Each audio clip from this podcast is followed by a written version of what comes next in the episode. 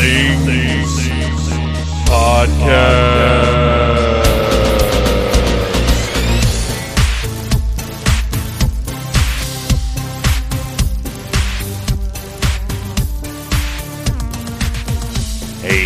Phantomaniacs, welcome to the newest episode of the Needless Things Podcast, where we talk about toys, movies, music, and all manner of pop culture dorkery. I am your host, Dave, and we're on the road to Dragon Con, and I gotta tell you, uh, things are getting jam packed. We got a lot of extra mini casts planned over the next couple of weeks. I have had to push what was going to be the August needless commentary uh, for the film Heavy Metal. I've had to push that back to September because I just don't have enough slots for an August commentary and for all the other content that is directly Dragon Con related that has to go up. I mean, it wouldn't make a whole lot of sense if I put the interview with Mr. Bo Brown and the puppetry track up in September. Now, would it? No, I wouldn't. So that's where we're at. As I've got a ton of content headed your way in the next couple of weeks, and it's going to be great. And today is a very special episode that was set up for me uh, by the previously mentioned Mr. Bo Brown, the director of the puppetry track.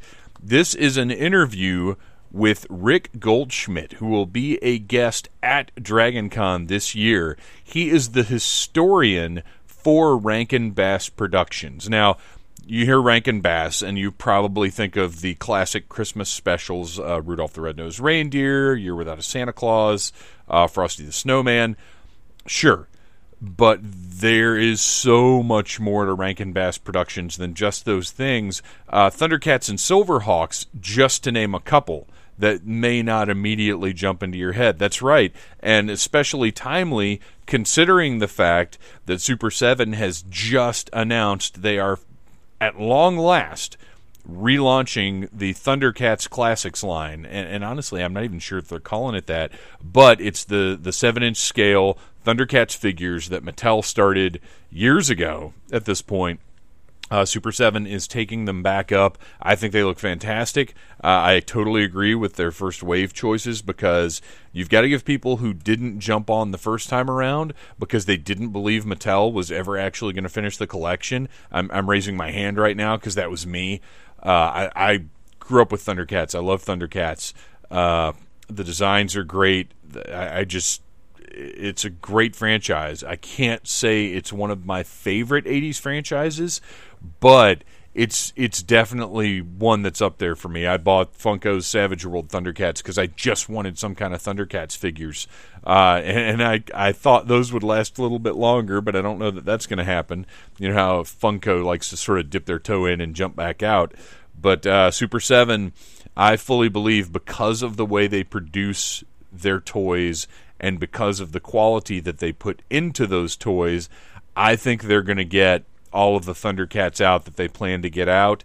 Uh, the head of the company has already said they have 16 more figures planned, and I th- I think these things are going to happen because e- even though there's some naysayers online that aren't particularly happy about this first wave, uh, I think that it's going to do well because it's Super Seven, because of the quality uh, that that we've come to expect from Super Seven. And yeah, there've been a couple of bumps, but I think they've got their feet fully under them now.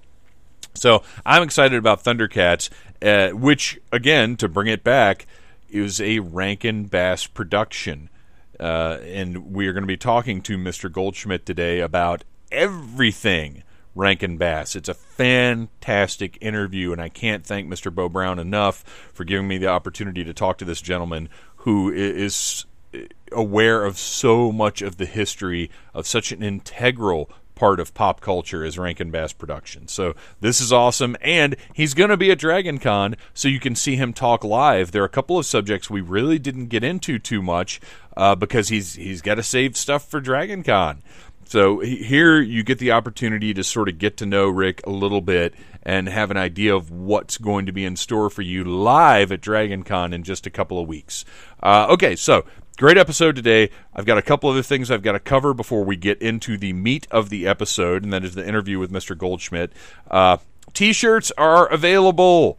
Yes, I, I, said I'd never do it again, but I've done it again because I found a reasonable way to have t shirts produced. If you go to needlessthings.storeenvy.com, you can purchase a Needless Commentary Team t shirt featuring gorgeous art by our friend Selena Balls. Uh, this is the Needless Commentary Team uh, as the heads of a Tiamat dragon, a five headed dragon. It's absolutely incredible. Uh, go to needlessthings.storeenvy.com. You can check it out right now. You can also see the pictures, uh, Needless Things Podcast on Instagram, Phantom Troublemaker on Instagram, on Twitter, all the social medias. I put this picture up everywhere. Uh, it's currently the cover. Uh, on my Facebook page. It's gorgeous. It's the most wonderful art I've ever been involved with. Uh, and please Go buy the shirt. Uh, they're very reasonably priced. They're available in, I think, 14 different sizes and fits. Uh, have men's and women's shirts available. Uh, we have men's all the way up to 5XL. Uh, we have women's up to 2XL because it's as big as they got. Uh, and I say men's, you know, I mean unisex, and women's, you know, I mean cut uh, like a female body. But if you're a dude and you want to wear a women's shirt, that's cool. Everything goes. It's fine. Uh, and available in five different colors. The five colors of the Tiamat dragon. Uh, yellow, green, blue, red, and black. So go pick out your color, go pick out your size, and order your Needless Commentary shirt. They're gorgeous. I'm very proud of them, and uh, I want to see people wearing these things because they're they're just incredible. And and I will tell you guys this: I have priced these at the bare bare minimum. My interest is in getting these shirts onto people, not in making money. Uh, so when you see the price on these shirts, that is that is the absolute like bottom price I could go with on these things. So just know I want these shirts on people. That's my interest. I'm not even trying to make a buck here. I just love this art. Uh, and I, I, want our fans to have these shirts. They're gorgeous. And also, please do visit Selena. Uh, she her her the biggest thing you can do is go to patreon.com, look for the Briar Crow. That is her Patreon page. That way you can help fund her as an artist. I paid for this design. I uh, th- this was not a freebie. This was not a gimme. I specifically wanted her to do this specific picture uh, I had this in my head, and I knew she was the one to do it, and she did. So go to patreon.com slash the Briar Crow, back her. There are several different uh, levels. You know how Patreon works, or at least, I, well, some of you do. A few of you do, because I know there were like, you know, five people that backed mine a few years ago before I gave up on that. Uh, but you want to you want to back artists and you should also visit the Briar Crow on Instagram and Twitter just to follow along with everything Selena does. She's a fantastic visual artist. Uh, she has a very specific style that, like I said, when I envisioned this dragon, it was in her style. I knew she was the one to get it done, and she did. So go to needlessthings.storeenvy.com, get yourself a t shirt, and uh, if I see you wearing one of these T-shirts uh, anywhere, I will. Uh, I'll, I'll have a little a little something special for you. And and down the road, I have a big contest with a unique singular prize that will be available, but I haven't quite decided how we're going to go about that yet. So there you go. Needless Things T-shirts available now. Uh, very reasonably priced, in my opinion, because I saw behind the scenes and I know uh, the difference between what they cost and what we're selling them for. Uh, okay, now I am going to let's see here. I'm looking at my notes. Uh, I'm not going to announce my full schedule yet because I've already rambled too long in an introduction. Uh, the full Needless Things Dragon Con schedule obviously will be available on needlessthingspodcast.com uh, next week, and in the need or Needless Things app. No, we're not there yet. It will be available in the Dragon Con app whenever that thing is available. Uh, so we'll we'll be keeping you posted on everything that's going on with the whole Needless Things family at Dragon Con. Uh, I'm going to put over a few episodes today, earlier today, I conducted an interview with Beth Giles, the director of the Silk Road track at Dragon Con. It was a great conversation. That's going to be a mini cast that goes up next week. Uh, I have an interview with Robert Jimenez, who is a talented artist in the realm of tiki and weird stuff. That is going to be going up on Monday. I am talking in just a few hours here to Derek and Carol. Uh, if you remember last year, we combined the horror track and the urban fantasy track into one episode purely out of necessity because I just don't have any more slots for Dragon. I might have to start Dragon Con episodes earlier next year. I'm going to make a note right now. I'm going to take out my trusty purple and green pen. That's a shoot. This is legit a purple and green pen. Next year, start Dragon earlier. All right, did you hear that? That's the click of my purple and green pen. Uh, okay, so yeah, I just there's there's no time, you guys. There's no more time. Uh, so Derek and Carol are going to be on next week's episode of the podcast, and then I am going to meet Mr. Bo Brown live and in person in Browntown, uh, in Brownton Abbey, I guess it is now, uh, to talk about the puppetry track and hopefully squeeze in a little mini cast for to put up later on about Masters of the Universe stuff from San Diego Comic Con because there's actually a lot to talk about. So there you go. Lots going on. I appreciate your patience waiting for the next commentary. Uh, it, it's just it's going to have to be next month, you guys. There, there's no way around it because there's just too much good stuff going on before Dragon Con. So now it's time to sit back, relax, and uh, enjoy reminiscing over your childhood memories and Rick Goldschmidt's life uh, with this fantastic interview about Rankin Bass Productions.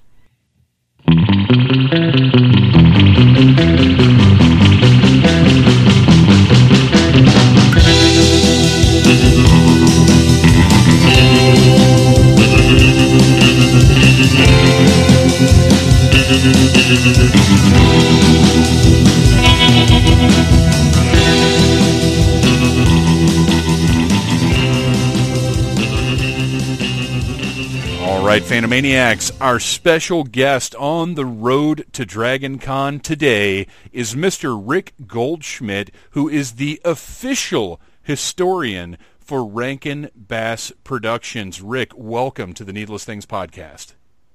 Thanks for having me. Uh, I'm very excited to have you here because, uh, like, basically everybody in the world at this point, uh, I grew up with Rankin Bass with the seasonal specials, obviously, particularly with the Christmas specials. Uh, so I I think they have this magical sort of unassailable status at this point where they're just cultural touchstones for everyone. But for you, uh, what what was your first awareness of Rankin Bass?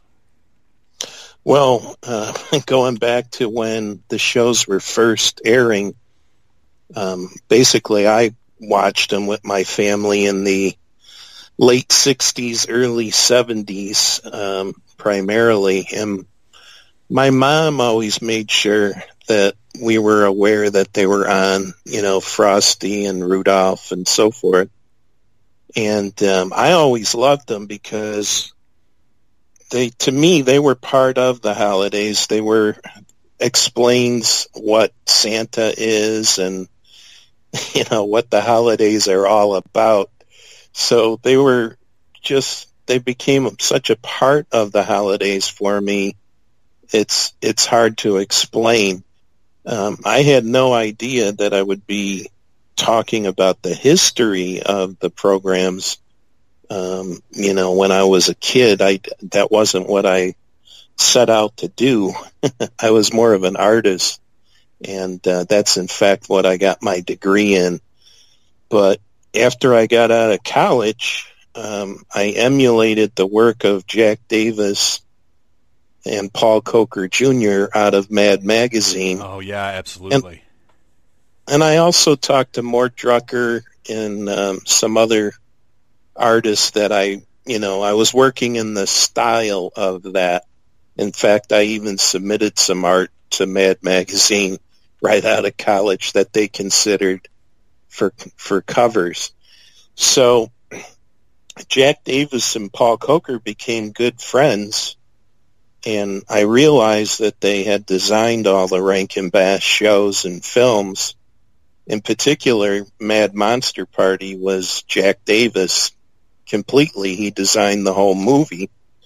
So I said, what happened to those guys? You know, like Arthur Rankin Jr. and Jules Bass, to me, they're like Walt Disney and Hanna and Barbera and the Warner Brothers cartoon animators. What happened to Arthur Rankin and Jules Bass? And they said, oh, uh, we still do work for, for Arthur Rankin occasionally. And I said, well, give me his number. I'll, I'll call him up. And I called him up and I just said, there should be a book and, and I'll do it. And Arthur Rankin was like, okay, send me two chapters. So I sent him two chapters and he liked it. And the next thing I knew, I got a little tape in the mail from Arthur of his life story. Oh my god! It just, yeah, and it just really, uh, it was almost like a calling, you know, like I didn't set out to be an author or historian or, or anything like that, but there was a void and it really needed to be done. And I figured, well, I can kind of tie in my art background into this and I'll get this book done and see what happens. And, and that's what I did. And I became very close friends with Arthur Rankin Jr. and all of the people that worked on the specials Maury Laws and Romeo Muller's brother because Romeo had passed away. He was the writer of all the, the specials and um, there were designers that worked on the shows like Tony Peters designed Rudolph and Jack Davis, of course, from the Atlanta area. I was very close friends with him and, and Paul Coker is still doing things for me to this day, and he's in his early 90s. So it's just been a sort of a calling, and um, I really enjoy doing it because the shows are so good. I mean, they did so many great shows, you know, the Jackson 5 show and Smokey the Bear show. They even did Thundercats and Silverhawks and, and the generation uh, from the mid 80s knows all that stuff. And The Hobbit and uh, Return to the King. Um, I actually went to Sundance one year because I helped a documentary filmmaker f- uh, finish his film about all the Tolkien books and movies. And Rankin Bass was a big part of that. So uh, that was another whole deal that I got involved with because of what I do, and it it's just it's a lot of fun being an artist. You know, I I have a deep appreciation for the artistry of Rankin Bass, and and I'm also a musician, and Maury Laws was probably the best scorer of animated uh, music of anybody. Um, he's very underrated, in my opinion. Well, looking at but because my first experience was the stop motion specials that as you said you know to me they were mythology. They told me about santa claus. They explained the story to me. Uh, they explained rudolph the red-nosed reindeer and growing up you know i took those as seriously as any you know textbook that i would look at later on in school. And it's amazing because i think when you're a kid there's a certain amount of resistance to things that your parents may be fond of. Like when you're very, very young, you sort of go along with it, but as you get older, you want to develop your own taste and find your own things, and the th- the things that your parents love maybe seem a little quaint. Uh, but to me, those specials have this incredible timelessness and universal appeal and I can't quite put my finger on why.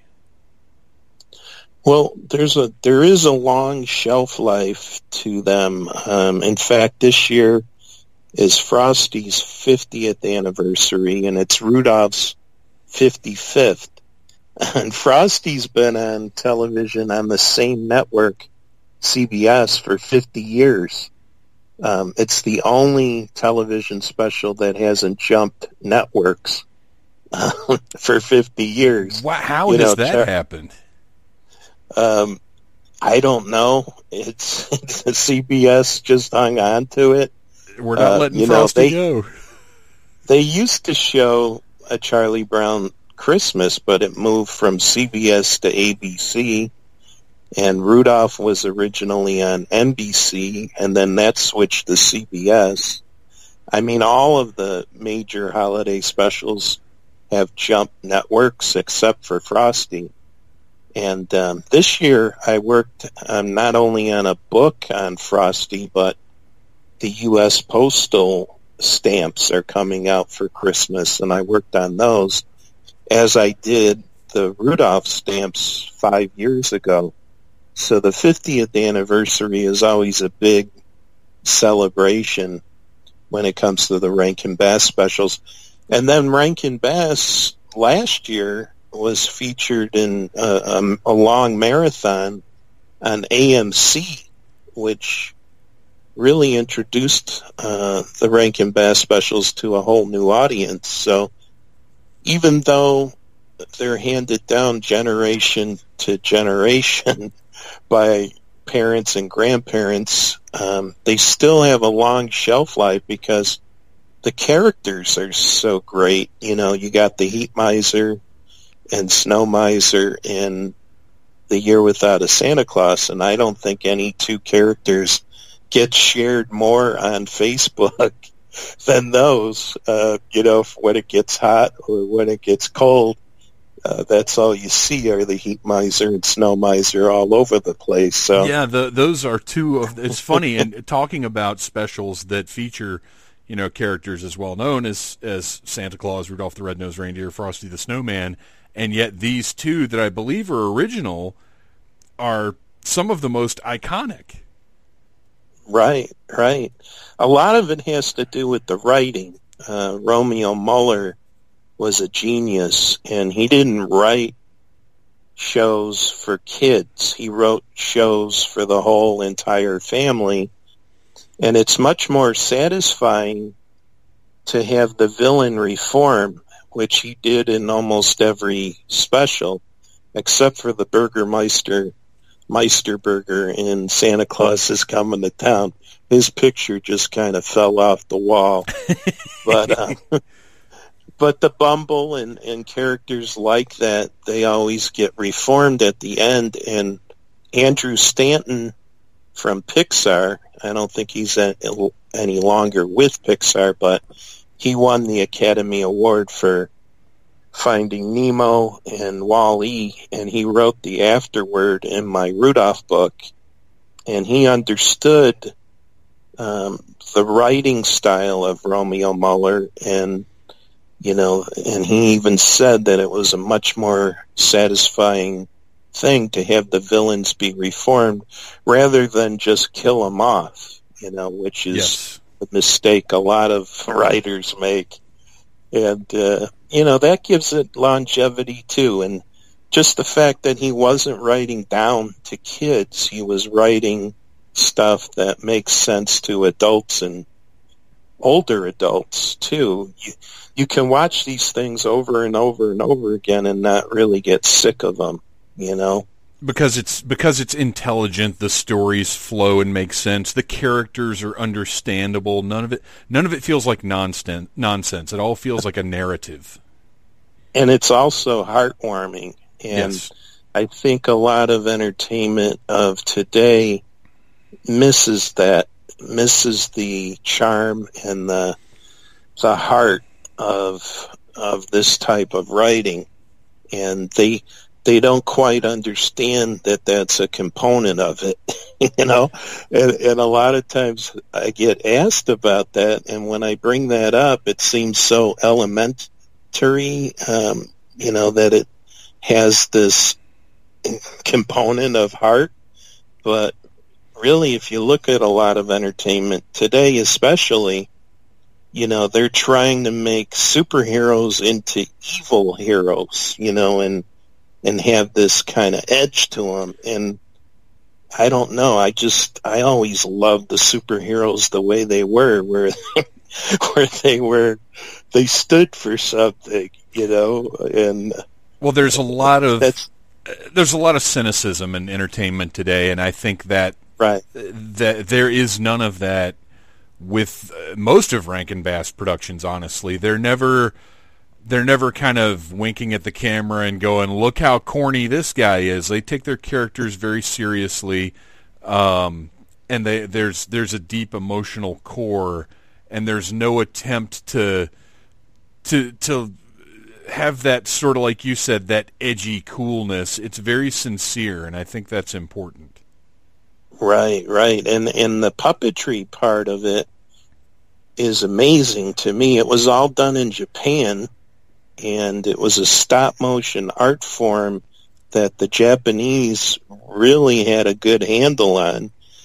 And Arthur Rankin went down there in the late 50s and, and discovered that they were super talented at stop motion and decided to do the new adventures of Pinocchio there, which ultimately led to Rudolph. And if you look at the Rankin Bass shows, they're not just puppets and they don't just use star power for the sake of putting Fred Astaire's name on the show or uh, Burl Ives they really brought personality to the art form that wasn't there before.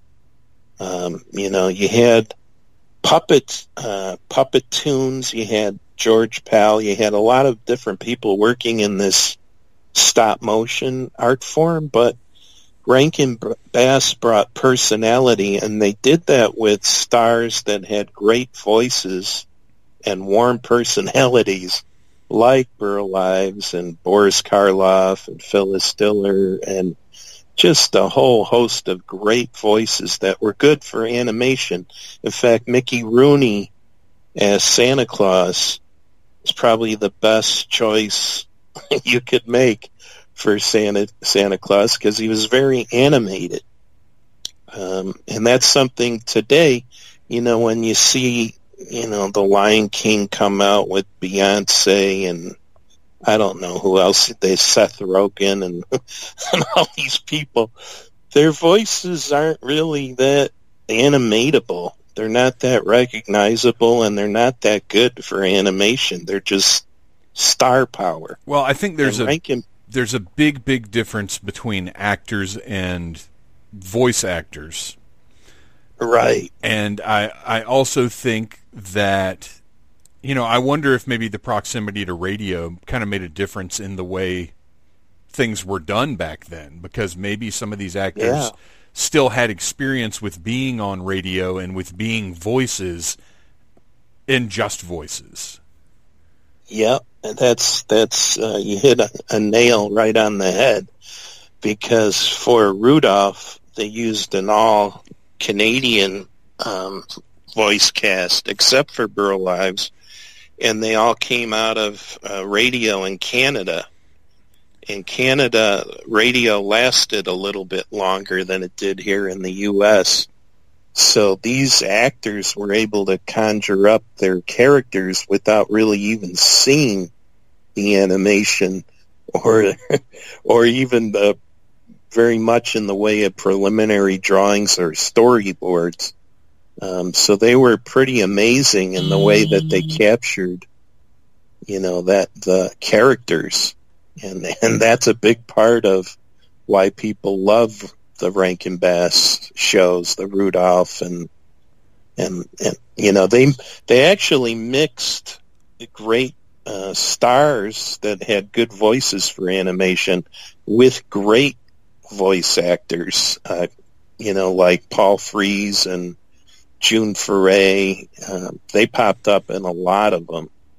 And uh, Allen Swift, he was a great um, voice actor. He he actually worked on the Howdy Doody show and did a lot of the puppets, um, and did a lot of animated characters like Simon Bar Sinister and the Underdog show and so forth. So that's another thing. Um, back then, the Rankin Bass shows pulled from a large talent base that seems to be disappearing uh, these days because frankly these people were working in the business for you know 20 or 30 some of them 40 years uh, prior so i mean they had experience and talent that you you just don't see that uh, very much today you know it's more about you know who's the the the one that's getting talked about on social media. Right, the flavor the of the week.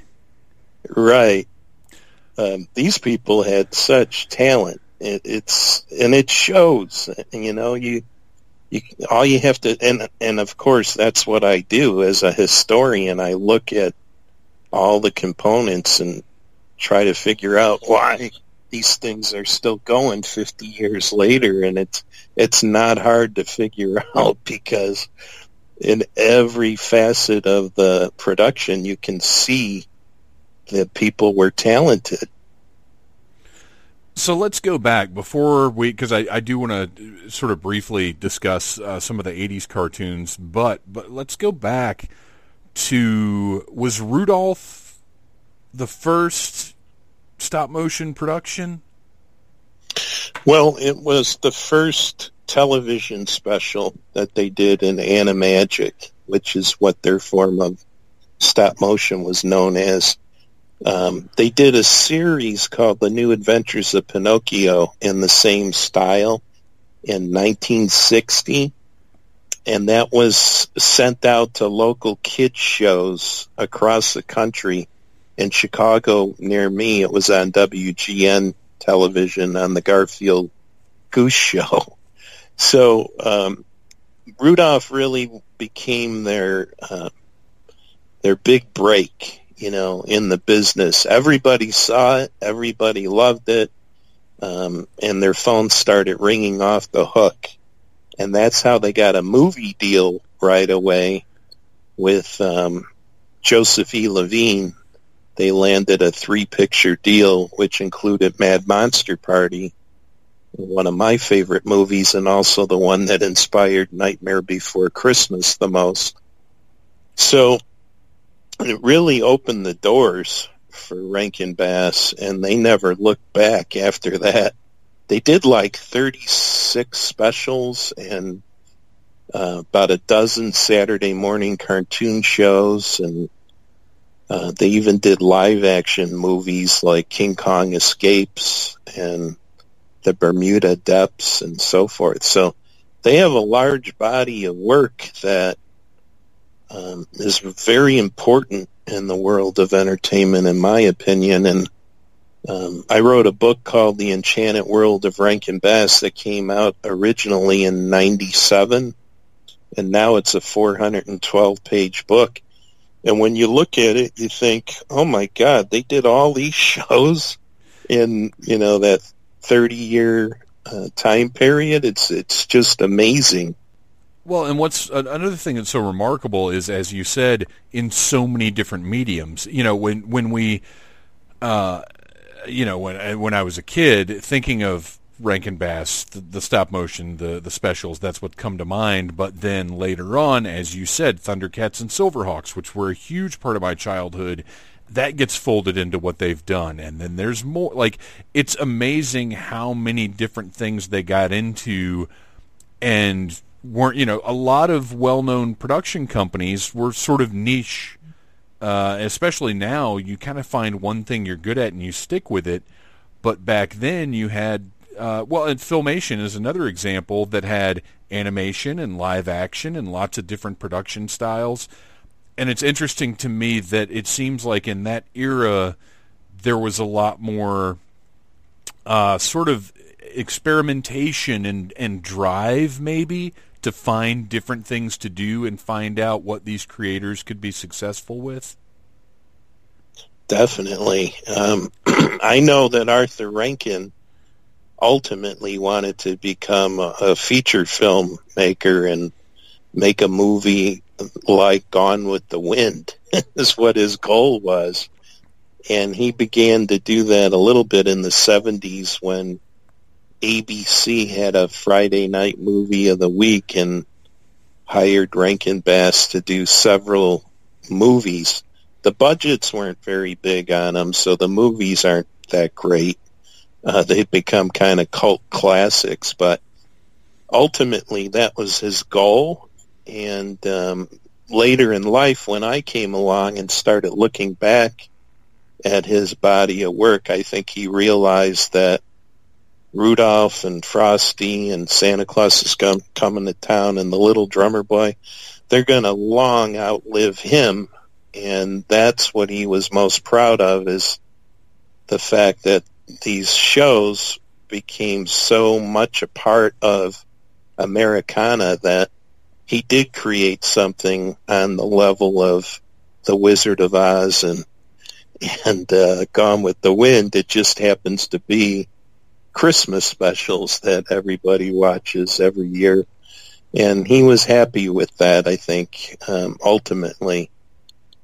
Yeah, I mean it's it's a heck of a legacy. Uh, so few creators have reached that level of respect and recognition that those specials have. That every year that goes by, you go to the store, you see them there on the DVDs, you see a new edition every year, you see them in Blu-ray. Like it, it's they're perpetual, and it's it's amazing. Yep, and the, and then the merchandising really didn't start until after my book came out. Um, that's when companies started realizing that oh, there's a market for you know toys and Christmas decorations too and they actually got that idea from my first book and created beanbag dolls for CVS pharmacies. And I've then, got them. I've got them all. and then I helped design a lot of figurines for Enesco. Um, some of those were the best that came out. You know, they did a Rudolph line, they did a Here Comes Peter Cottontail line, and um, and then I started working on uh, some DVD releases like the Mad Monster Party and the Daydreamer and and different things, and even soundtracks. Um, I worked on the Warner Brothers Rhino release of uh, Santa Claus is Coming to Town and Frosty, which is out of print now, but it goes for a fortune. Um, I mean, there's been a lot of different projects that have come out of uh, you know, my first book, and now I've got six books, and uh, it just keeps going. You know, it never it never slows down, so that's a good thing. Now let's talk a little bit about Mad Monster Party because that's now now as an adult that's one of my favorite productions. Uh, it's it's so different from everything. You know, it's immediately recognizable. But I remember the first time that I saw it, and I was I mean, I might have been 15, 16 years old by the time that one sort of came into my awareness because it's it's not a television special. It's not something that gets aired every year. It's sort of something somebody has to tell you about or you have to see it, you know, on the shelf in Blockbuster or whatever the case may be. Uh, well, granted, that's not going to happen anymore, but you know what I mean. Uh, right and it was so I'm a huge horror fan. I love horror movies. My grandmother introduced me to the old Hammer horror movies when I was a kid and then you know the Universal monsters. So Mad Monster Party was this amazing uh, mashup combination of the horror that I love and the holiday style specials that I love and it just blew my mind when I discovered this thing and and that it was so well executed and so perfectly understood all of the tropes and everything. How how did this project come about? Well, um, it was part of that movie deal that they landed with Joseph E. Levine uh, just after Rudolph in the early part of 65. And um, Arthur Rankin knew that he wanted to do something with Halloween, and it became this movie, which it was called originally the Monster Rally, and then the Monster Movie. it, it was a couple different things before it actually became Mad Monster Party with the question mark. Uh, when they brought Harvey Kurtzman in from Mad Magazine to punch up the script a little bit that Len Korobkin wrote. And I'm actually doing uh, one of my panels at Dragon Con on Mad Monster Party because I wrote a book about it. I also attended events on the West Coast, uh, one at Van Eaton Galleries. We had a Mad Monster Party art show, and and I also appeared at the Shag store. My friend Shag, oh yeah, yeah, who's a famous artist. Yes, he did a, a, a beautiful print that that we got the licensing on, and and I signed at his store. So it it really has a broad appeal, and it's inspirational to a lot of artists and animators because, like you said, it brings in all of the classic monsters that were in the Universal monster movies and in even in the Hammer films, and they're slightly different because of the Jack Davis style and um, it's a very appealing film. It's not something that um, holds a, a, kid's attention that well for I don't know if it's 90 minutes or whatever because there are some parts in it where they fleshed it out and, and it's a little boring in parts for for small kids but I always put it on at Halloween and uh, it's a big part of uh, of the holiday for me, and I think it's that way for a lot of people too. And it's very cool to see the monsters in the Rankin Bass style, and uh, there's some great scenes in the movie, and and uh, a lot of talented people were involved. I love the music because Maury Laws sort of parodied um, the James Bond style, um, Goldfinger in particular yes, with yes. the the theme, and then he used a lot of jazz, which I really like the way the jazz music fits into the movie, and there's just a lot to like, you know, with Mad Monster Party, and like I said, it it inspired uh, Nightmare Before Christmas and Tim Burton's uh, work because he was a big Vincent Price fan, first of all, and I think he developed his style from Vincent Price and Here Comes Peter Cottontail. He's very goth in that. Yes. Wearing yes. black gloves and black leather and all that. Um, and I think it just expanded from Mad Monster Party and what Tim Burton wanted to do. And I know Henry Selick is a big fan of the movie, so it really inspired a lot of people. Well, it's just that making taking these sort of macabre characters and giving them almost mundane things to deal with like we see that they just have lives. Like it's all there's a lot of comedy and there's a lot of fun but it's treating them again it's treating them as characters and right. and not just as boogeymen. Right, right, and it it's really a great way to introduce your kids to the um, the monster world. You know, um, I think the closest movie to Mad Monster Party is Abbott and Costello meet Frankenstein. Yes, you know, yeah, which is still the, awesome. Yeah, so it's it's a very similar film, and it has a similar following too, and um, I bring masks, and I'll bring them to to Dragon Con um, that were made from the movie.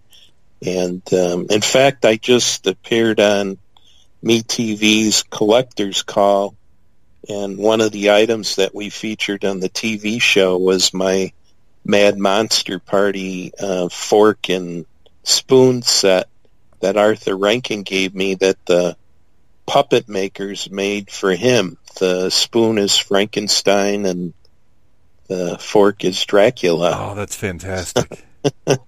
so they're a one of a kind and, and that was one of the featured items on on the television show. So I mean it, it just what's cooler than having all the classic movie monsters in puppet form in a cool movie like that, you know? Well, and for the uh, listeners, uh, you you mentioned the music, the soundtrack. Uh, and I do want to point something out for our listeners that Waxwork Records, which I'm a huge fan of their releases, their productions, uh, released the soundtrack on vinyl. I think it was last year, maybe.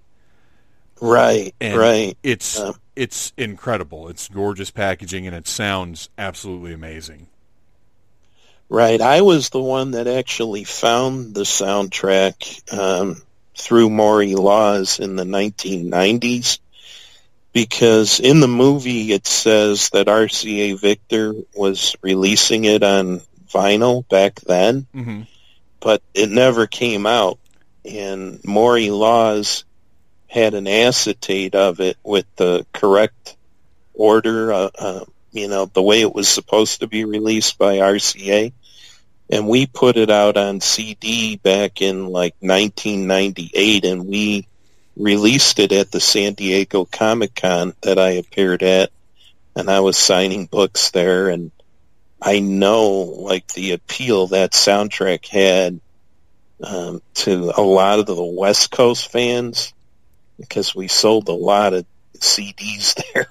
Oh, I, I'm And, sure. and I and I wrote the liner notes for the CD, and in fact, I even brought them to Phyllis Diller um, back then. Oh, I knew her great. agent, and yeah, so it was a, it was a thrill to finally get that soundtrack out because it had sat in Maury Laws's home for 20, 30 years before I even inquired about it. So it was kind of cool. Well, just there. That's just a little teaser of Mad Monster Party that uh, everybody will be able to hear more about at DragonCon on the actual panel. Uh, I want to talk a little bit about the Last Unicorn as well, another huge, famously known production uh, that people may not necessarily associate with Rankin Bass Productions. Uh, what what can you tell us about that?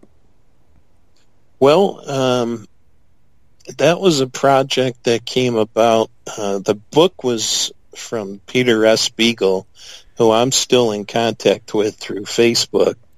Um, he had some issues recently with uh, with his agent, um, but um, the movie itself, I remember when it came out, and I remember seeing it on Siskel and Ebert, and both of them giving it a thumbs up. And um, I mean, Christopher Lee is in the movie with Mia Farrow and Jeff Bridges, and I mean, it's a star-studded cast. And uh, they got America uh, to to sing the songs, and um, Jimmy Webb wrote the music. I mean, it was a big production, and um, it has a huge following. And it's been out. It's been released on Blu-ray a few times now.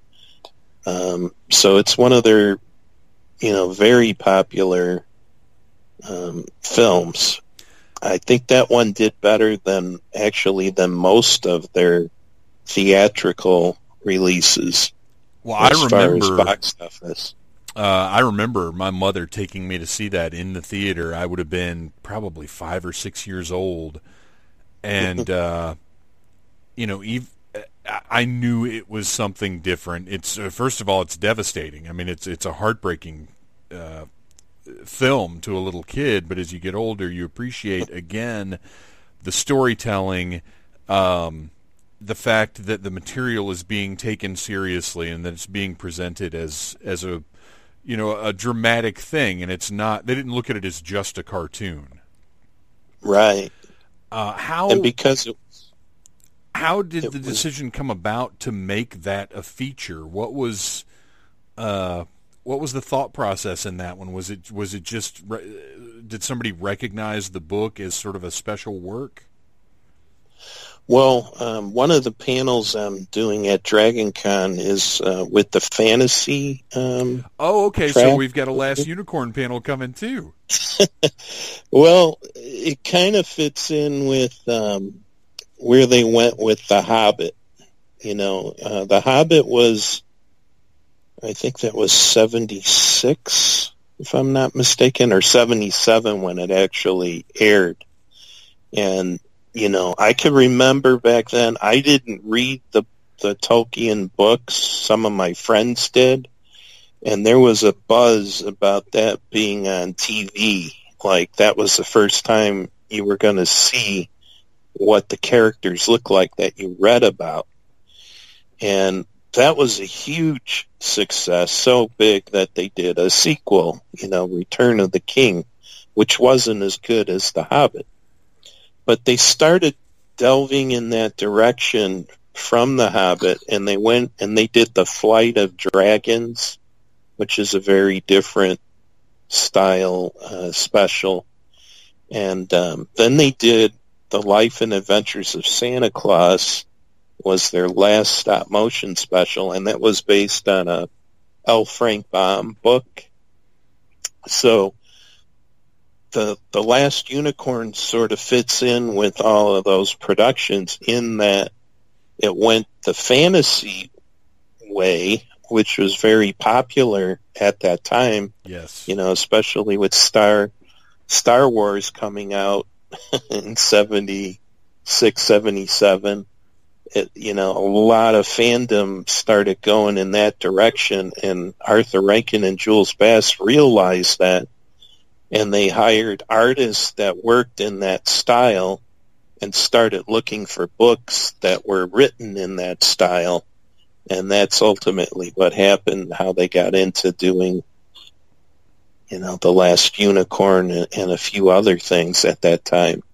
They did The Wind in the Willows, too, in I think it was 85, which reminds me of that that genre as well. So um, they that's the thing you got to hand to Arthur Rankin and, and Jules Bass is they were willing to change. They weren't just working in that one style that made them famous.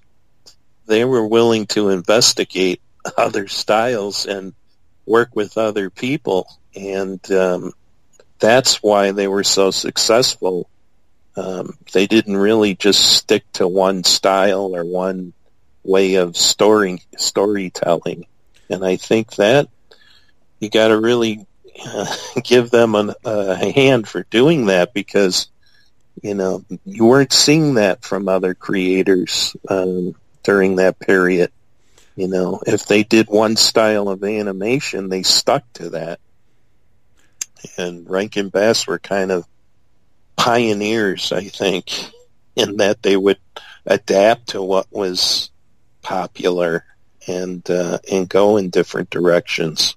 Well, and I think that's one of the things that I admire most uh, so much about them as creators is they do seem to have that spirit of look at that, let's try that, let's see if we can do right. that, I, I love that. I love that a lot. They didn't just sit there with their comfortable uh, way of doing things. They were interested in expanding, and uh, you know, and part of that was uh, we'll we'll get back to them now. Uh, things like Silverhawks and Thundercats that were very much part of the way that cartoons were in the 80s. You can look at things like He-Man or uh, Masters of the Universe. You can look at G.I. Joe, Transformers.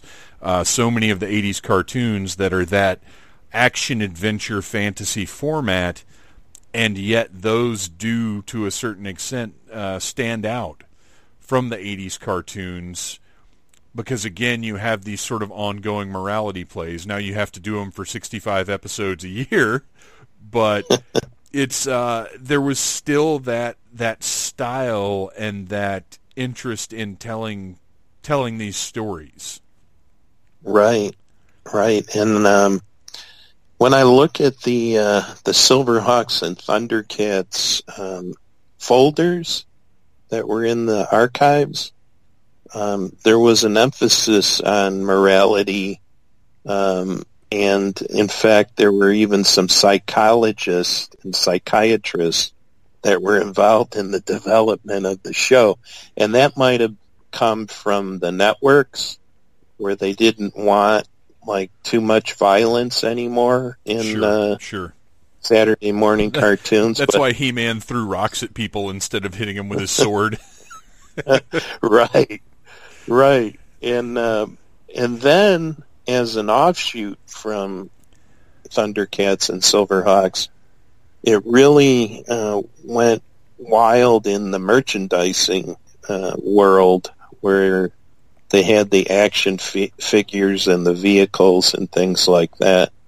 Um, where so much so shows that came along later were based on toys, you know, sure, and sure. were marketed just to sell toys. But I don't think that's how Thundercats and Silverhawks started out. I think it just became that um, as it went along, and um, and then shows were made to sell toys after that. Um, but there's a you know there was a, a, a lot of quality that went into those Saturday morning shows, and the fact they've been talking about doing uh, feature films on at least on Thundercats, and um, I know Leonardo DiCaprio is a big fan of Thundercats, and in fact, I think he even uh, bought a lot of the toys, or had a friend of mine buying toys for him. Um, so it's kind of interesting.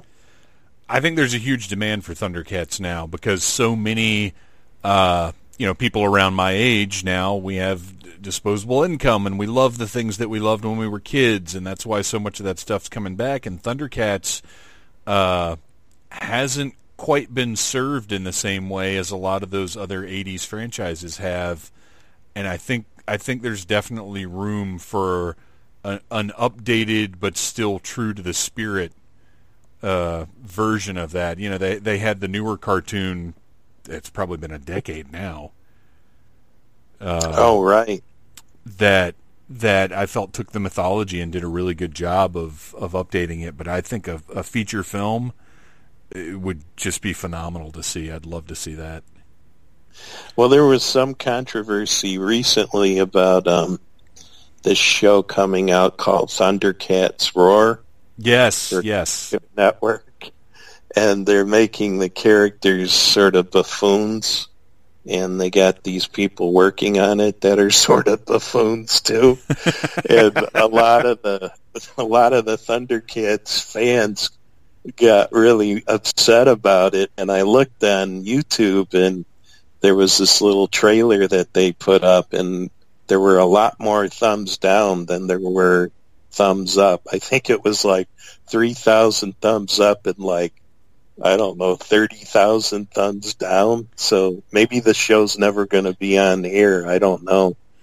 Yeah, that does seem, it, it seems like it's been a while since that was first announced and I haven't seen any more movement on it, but who knows with these things. Uh, yeah. So in your years of uh, having access to these archives and of studying this production company and, and doing what you've been doing, have you come across anything or have you discovered projects or, or projects you already were familiar with that you've ended up loving even more, that you've found out things about that gave you even more fondness for specific things or, or certain uh, films or features or specials? Well, um, I'm always finding puppets that survived, um, whether it be in someone's collection or, um, you know, someone just put it up for sale and a friend purchased. And I've appeared with uh, some of the puppets at various conventions. I do Chiller Theater in New Jersey and um, Mid Atlantic Nostalgia Con and things like that. So I'm always doing appearances and actually getting to see some of the puppets in person. So I always enjoy that.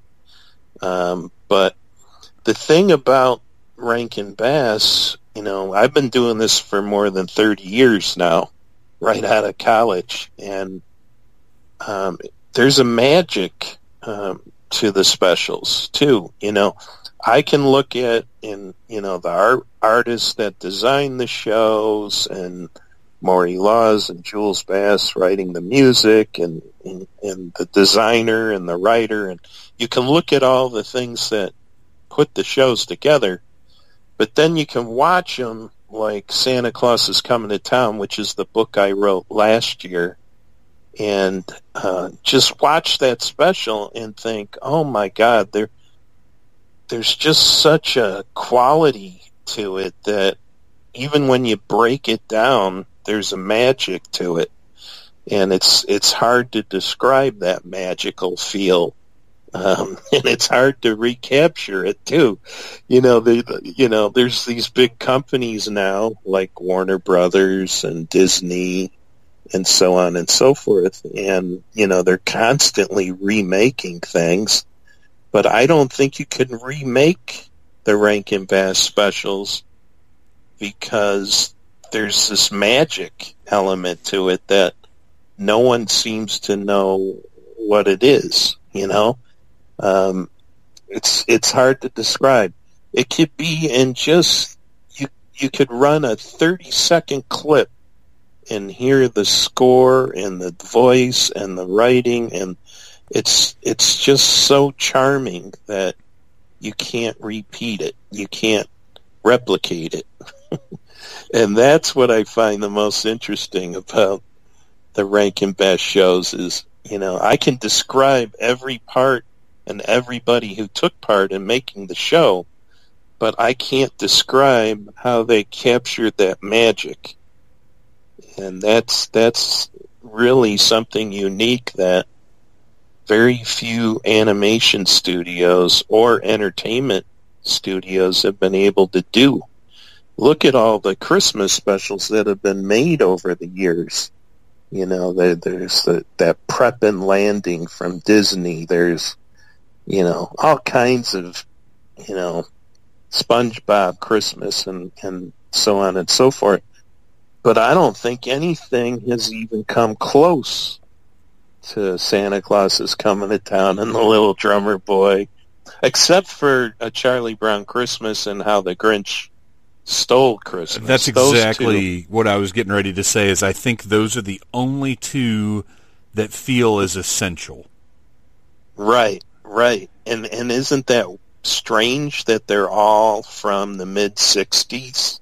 Yeah, and, and nothing and, since. And that I think every generation would sort of agree with that. Like, I don't think anybody is going to argue that Shrek's Magical Christmas or whatever is is right. as relevant and noteworthy as any of those specials. They're, yeah, they're well, not. It comes down to the writing, of course. The writing is at the core of it, you know. Romeo really knew what he was doing and and as he explained where Santa came from and Frosty and so forth, he worked in all these characters that are just so endearing. And he he had an art uh, to his writing that that no one else did. But you know, it's it's just this magic that that um, you can't explain it. You know, it's just it's right, and you know it's right, and it's and it's going to resonate for years and years and years. You know, I think people will still be looking at Rudolph and Frosty and all Santa Claus is coming to town. You know, another fifty years from now, and um, and still love it as much as they do and and that's why I get so many emails and so many book orders at Christmas time is people know this is special, you know? People know there's something special about this and they want to learn more about it and they want to contact me and that, and that's always fun too. and you're you're absolutely right. There is that there it is. It's an undefinable. That's how we started this. Was was with that undefinable quality and specialness about those uh, those productions. Uh, before we wrap it up, do you have any one piece of uh, production material or script or art or something that you've dug up over the years? That sort of delighted you more than anything else? Like one particular thing that you just found and were like, wow, I can't believe I'm looking at this right now? Well, Arthur Rankin and I were very close. Um, he treated me like one of his kids. And um, when he passed away in 2014 in January, of 2014, the weekend that he died in Bermuda, um, I was contacted by all the news outlets, you know, Variety and the New York Times and, and things like that. And uh, it was a little hard to take everything in. But that same weekend, my business partner Wes and I found Arthur Rankin's original scrapbook that he kept when he made the New Adventures of Pinocchio in 1960. Oh wow! It turned it turned up in Japan, and uh, a Japanese guy. I don't know how we heard from him or how we found it, um, but he had it for sale, and we bought it. And when we got it, it was all behind the scenes pictures and clippings that Arthur kept with Arthur's original business card. And we made a book out of it um, called the Arthur Rankin Jr. Scrapbook, uh, The Birth of Animagic. And we sell them at miserbros.com, uh, M-I-S-E-R-B-R-O-S dot com. But I have that original Japanese um, scrapbook, and it's like it's a treasure trove of history. You know, it's it's the very beginnings of Rankin Bass. They were known as Videocraft International at the time, and Arthur was the CEO and president. He didn't bring Jules in till later. Um, Jules was a friend of his. So Arthur Rankin really started this company from scratch, and I went to Bermuda for his memorial in July of 2014 and spoke at his memorial. In fact, Ross Perot was at the table right in front of me.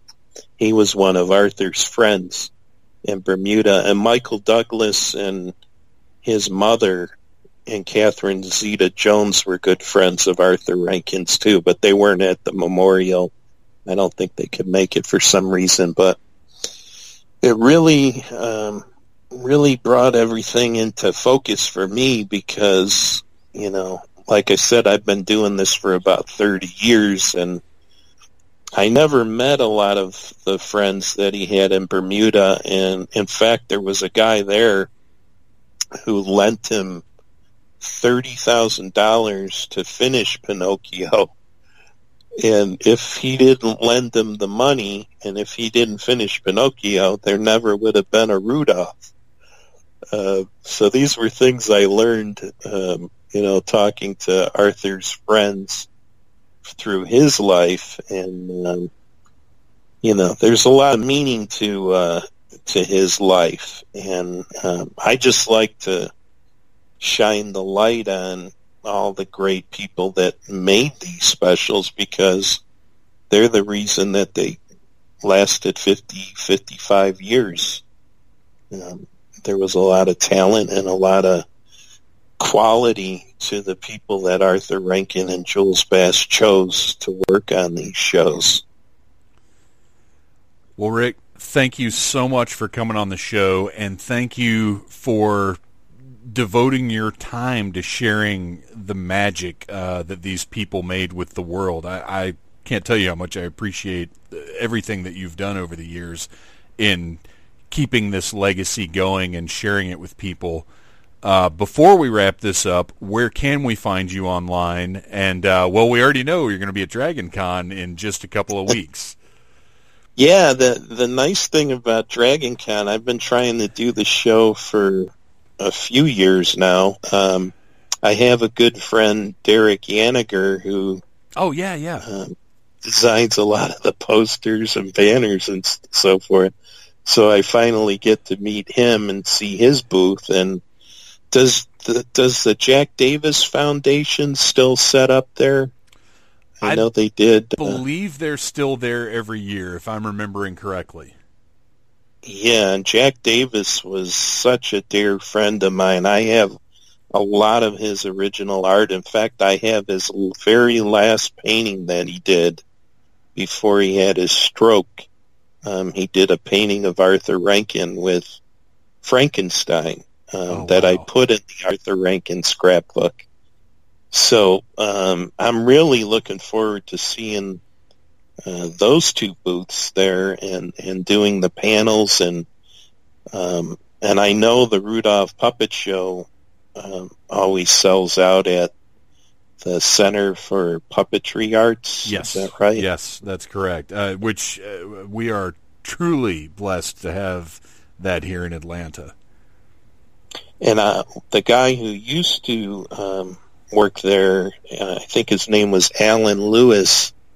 Um, he came to Arthur Rankin's night at the Museum of Television and Radio in New York that I was at and uh, that ultimately led to us lending Rudolph and Santa to the museum one Christmas uh, some years back, and a lot of people remember seeing the puppets there.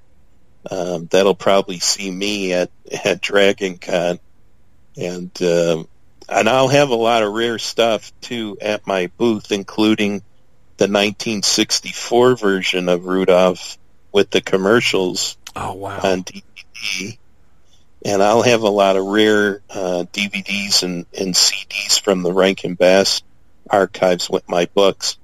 And I also have a daily blog at Enchanted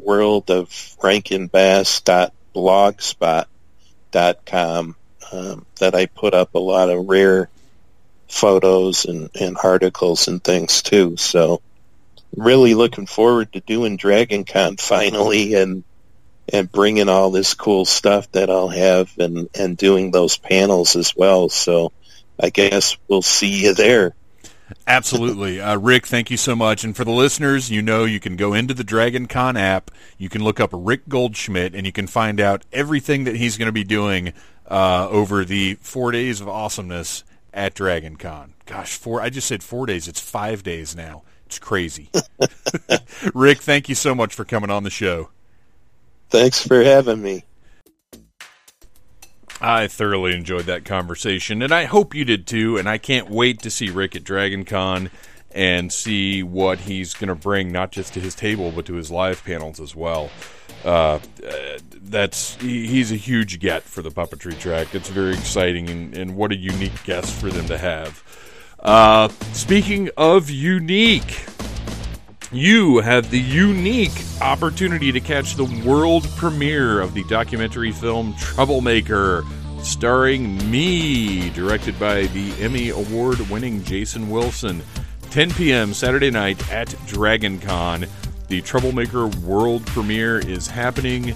We have a limited number of 11 by 17 world premiere poster prints and we have a limited number. Get ready. This is exciting. This is exciting. If you know Dragon Con, you know that people love badge ribbons. And ladies and gentlemen, Phantomaniacs all over the world, uh, specifically Phantomaniacs that will be at Dragon Con, we have a limited number of Troublemaker badge ribbons to give away. Give away at this world premiere. So, if you show up early, if you're among the first people through the door for the Troublemaker World Premiere, you will get a limited edition Troublemaker movie poster print and a limited edition Troublemaker movie badge ribbon to proudly wear on your Dragon Con badge the rest of the weekend and to keep and cherish forever and ever. I'm super excited to have these things. I, I, love giving stuff away, and the fact that this is stuff that our heart, soul, and blood went into it makes it all the more special. So come out for that. Stay tuned. I love you guys. Thank you for listening to the Needless Things podcast. You're the best. You can find the show on iTunes, Stitcher, Downcast, or in the ears of a Trader Vic's employee. Love you, mean it. Uh huh.